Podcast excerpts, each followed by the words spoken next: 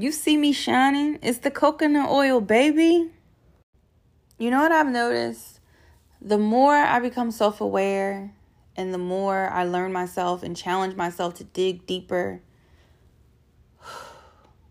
the more I lend someone else grace in their experience. Because there's a different understanding or a different perspective that you take on when you realize that some the way that someone treats you is not about you. It's not about what you deserve, what you've done to deserve this or who you are or what you have. It's more so about them. And you be you well, I've come to a place where I appreciate um treatment, especially good treatment from someone as opposed to thinking, "Oh, that's what they're supposed to do." I mean, essentially, you know, no one's supposed to treat anyone badly, but that's just how they are. And that is the experience that maybe we are supposed to share. Um whether it's for friendship friendship, something platonic or romantic, it's become very clear to me that I am a spiritual being having this very, very, very human flesh experience. And it's amazing but to share that and be in company of other people, no matter where they are in their life, their path, their journey, their experience, or how self aware they are, the way that they show value, love, appreciation, respect towards someone else is very much how they think about themselves because they see themselves in other people. So, on the other hand, if someone is treating me badly, I realize that it has nothing to do with me.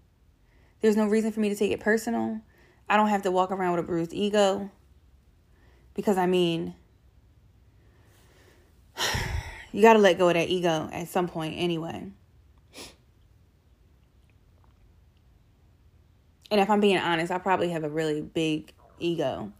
But at this big age, I, I try my best. I think I do pretty well at not letting that lead me through my life, especially now. Any given space or time, I'm checking my ego, and I it leaves me with less less things to have to apologize for. Um, it stops me from hurting other people or even hurting myself. You know, thinking that I'm the exception or something won't happen to me. That's my ego. Because why not? Why wouldn't anything happen to me?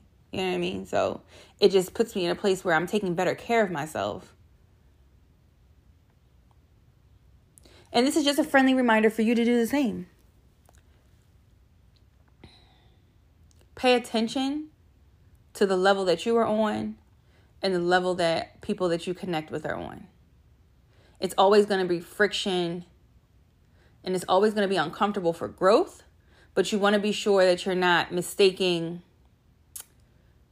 you know, someone giving you a hard way to go as an experience to grow. Thank you, and I hope you enjoyed your time listening to the Coconut Oil Baby podcast.